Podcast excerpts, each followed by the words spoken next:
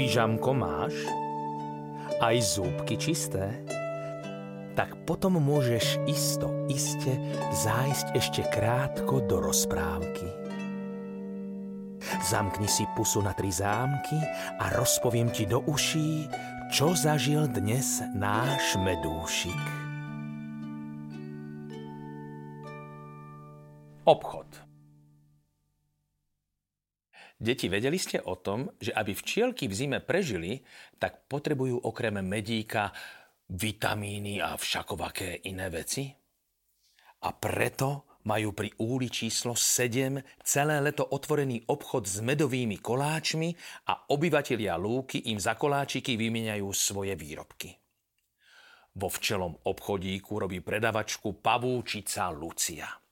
Vybrali ju preto, že má najviac nôh a dokáže tak obslúžiť najviac zákazníkov a 8 očí, ktorým nič neujde. Navyše Lucia bola vyučená predávačka. A tak sa v jedno krásne slnečné ráno obchodík znovu otvoril a včielky doň nanosili veľkú kopu medových koláčikov. Medúšik tiež nosil, lebo v ten deň dostal za úlohu robiť pomocníka predávačky v obchode – Lucia si koláče šikovne poukladala na kvopky a porozkladala na pulte podľa toho, z akých kvetov boli vyrobené. A už aj začala pozývať zákazníkov do obchodu.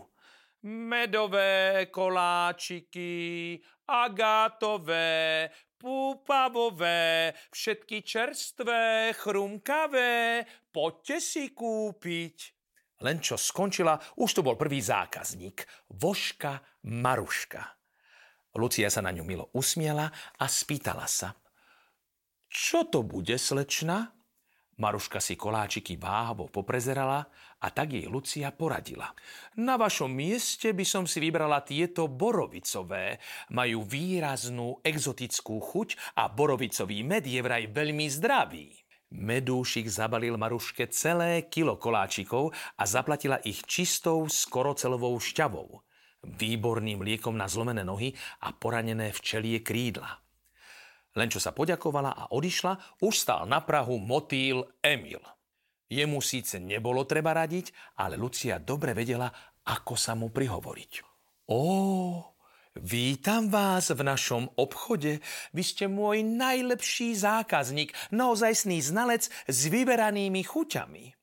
Nezabudla som na vás, tu vám odkladám jedno balenie koláčikov z luchavkového medu. Je to úplná novinka. Chcete jeden ochutnať? Medúšik podal Emilovi jeden hluchávkový koláčik, ten ho ochutnal a kúpil celé balenie.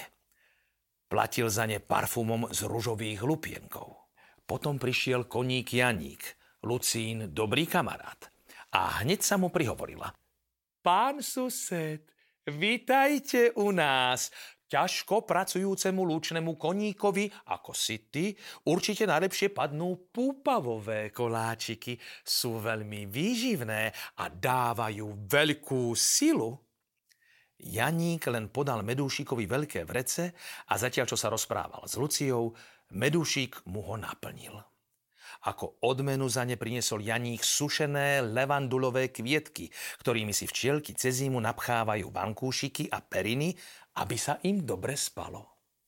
A takto šlo celý deň. Večer sa všetci obyvatelia Lúky zbehli k obchodíku. Lucia totiž vyhlásila večernú akciu. Posledný koláč zadarmo. Všetci zákazníci čakali, kým Medušik nezbalí poslednú kvopku koláčikov pre Gusta Chrústa a boli zvedaví, komu dá Lucia ten posledný feniklový koláčik, ktorý ležal na pulte. Lucia koláčik vzala a niesla ho k čakajúcim zákazníkom. Nezastavila sa pri nikom, ale podišla k lučnej fialke.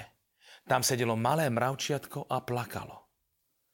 Lucia mu jednou nohou podala koláčik, druhou mu utrela slzy a treťou ho pohľadila po hlávke so slovami Nepláč, tu máš trošku medu a utekaj domov, aby si prišiel ešte za svetla.